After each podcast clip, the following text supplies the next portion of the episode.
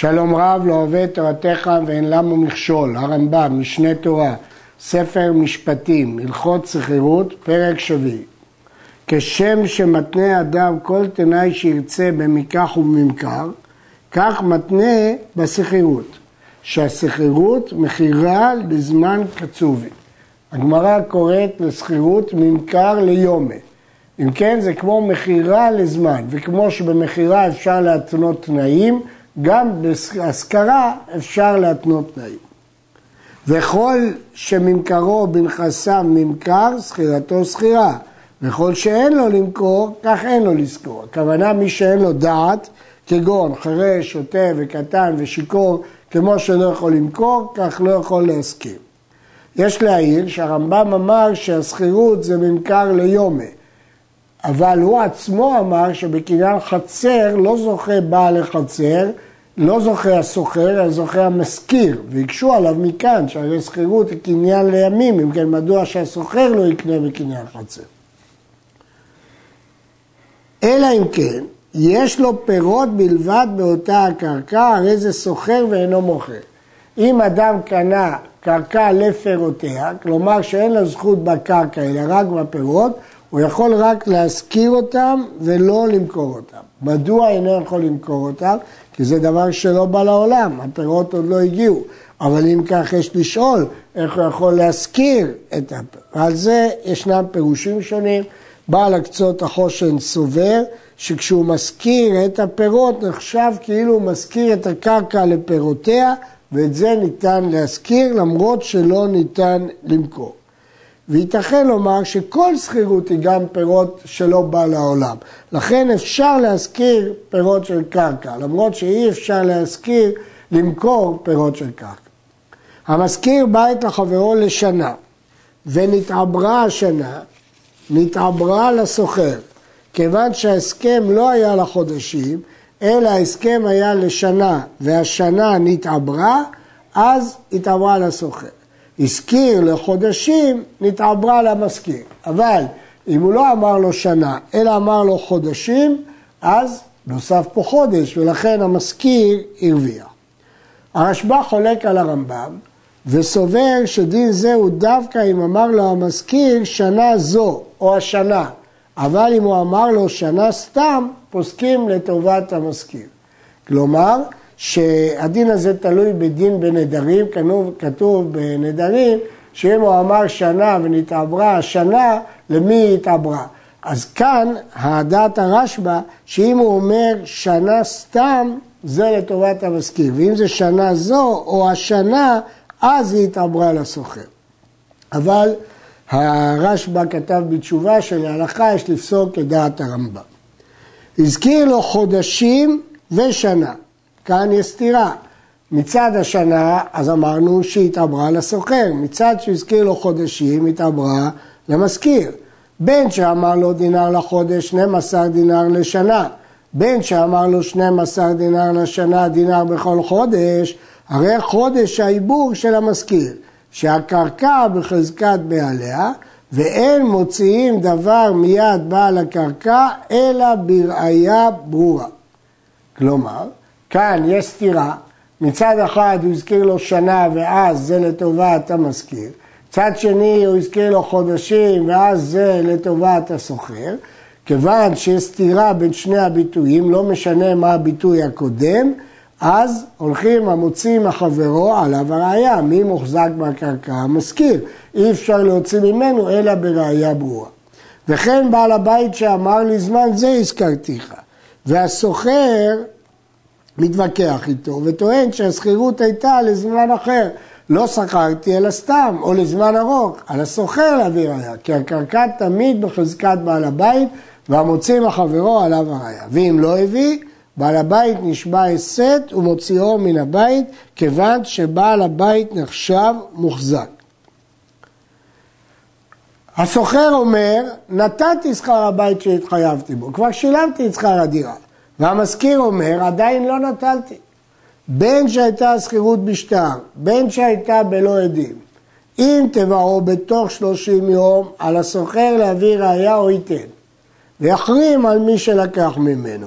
או יתרון עליו בדמים שנתן תחילה טענה בפני עצמה וישביעו הישג.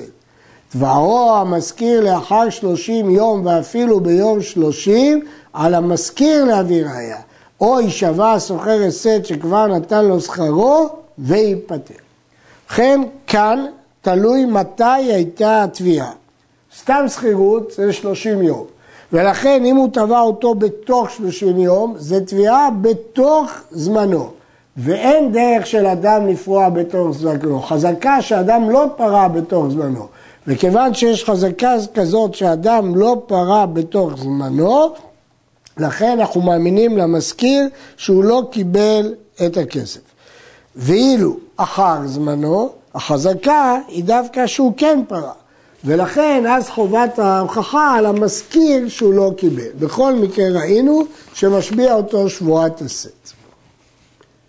וכן, אם שכר ממנו ופירש, שייתן לו הסוחר שנה שנה. קבעו שהשכירות תהיה בסוף השנה, התשלום. ותבעו בתוך השנה על הסוחר להביא ראיה, כי יש חזקה, אין אדם פורע בתוך זמנו. תבעו לאחר השנה, אפילו ביום תשעה ועשרים באלול, על המזכיר להביא ראיה. מדוע?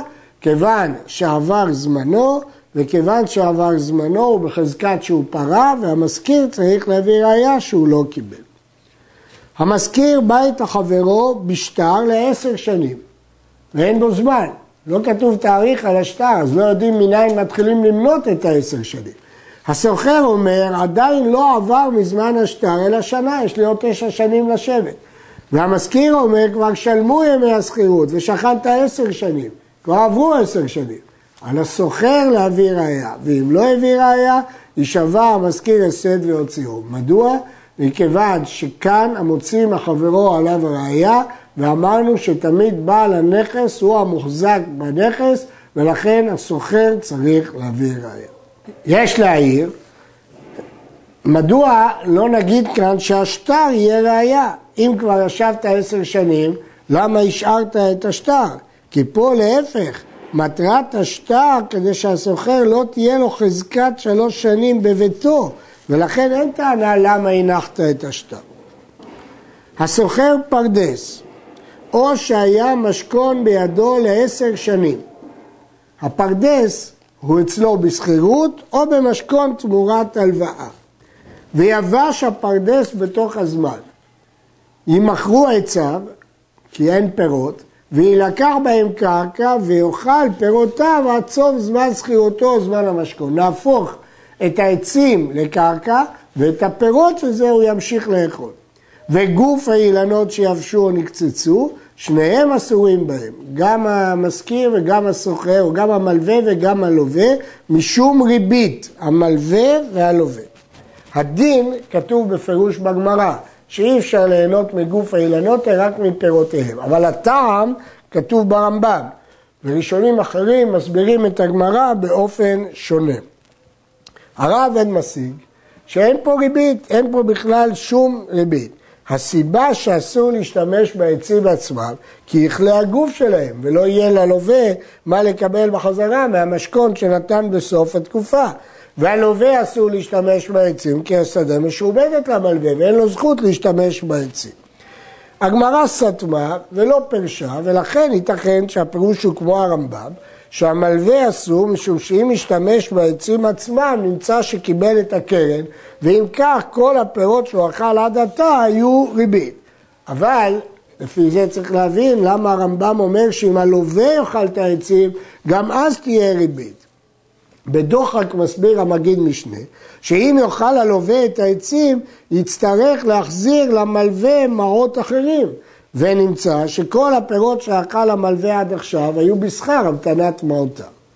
יש להעיר שהנושא של ריבית שייך רק במקרה של משקות, ששם יש מלווה ולווה, אבל הרמב"ם מביא את זה גם על מקרה שסוחר, ושם לכאורה אין בכלל דין של הלוואה, כי שכירות משתלמת רק בסוף, אם כן אין פה כלל הלוואה.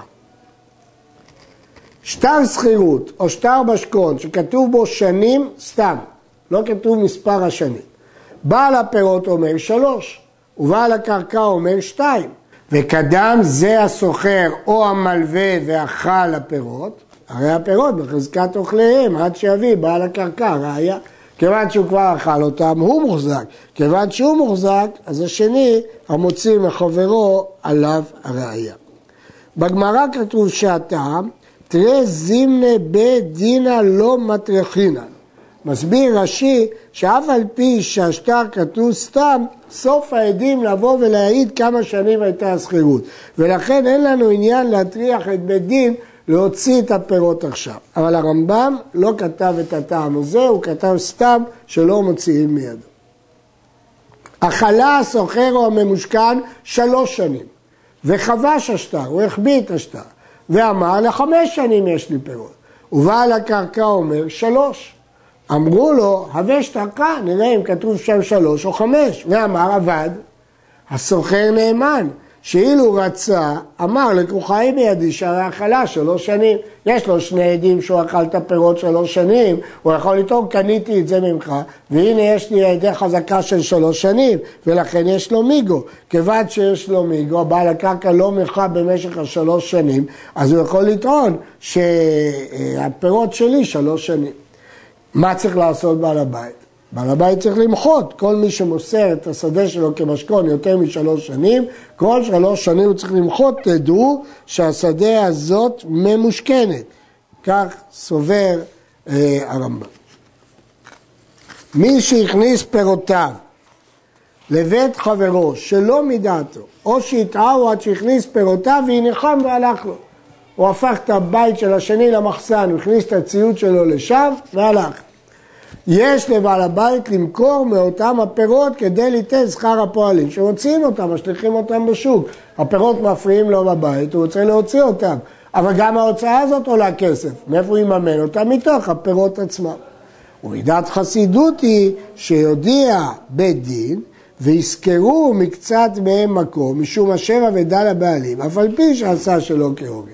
מצד הדין הוא יכול לזכור פועלים ולסלק. אבל מידת חסידות להודיע לו, או להודיע לבית דין, ובית דין יזכרו בקצת מהם מקום כדי לא לאבד את כל האבדה לבעלים, למרות שהוא עשה שלא כהוגן. הרמה מביא משם הראש שלבעל הפירות הוא חייב להודיע, וזה לא ממידת חסידות. הסוחר החיים מחברו. אדם שכר החיים לחברו, ומה המשכורת שלו, מה השכר שלו? שיטחן לו 20 שאה בכל חודש בשכרו. במקום לשלם לו ממון, הוא אומר, תראה, אני אטחן עבורך את החיטים שלך 20 שאה, זאת תהיה המשכורת שלך. והשאיר בעל הרחיים, הרי לא צריך לטחון שם, עכשיו בעל הרחיים לא צריך. אז הוא אומר לו, תן לי כסף, אני עכשיו לא זקוק לקמח. אם יש לסוחר חיטים שצריך לטחון אותם לעצמו או לאחרים, התחנה שלו עובדת בין כך, טוב, כופין אותו ליתן מתחילת עשרים שאה, שזו מידת סדומי, מה אכפת לך? תטחן לאנשים אחרים, הם ישלמו לך, מה שהם ישלמו לך תיתן לעשיר הזה שהזכיר לך. ואם אין לו, אין לו מה לעשות בתחנה. יכול לומר לו, אין לי דמים, והרי אני טוחן כמו ששכרתי. ההסכם שלנו היה שאני לא אתן כסף, כי אין לי כסף. אני מוכן לטחון לך, תביא חיטים, אני אטחן. ואם אין אתה צריך מכור לאחרים, תטפל אתה, תביא חיטים של אחרים, תמכור. זה היה ההסכם בינינו. וכן כל קצה בזה. עד כאן.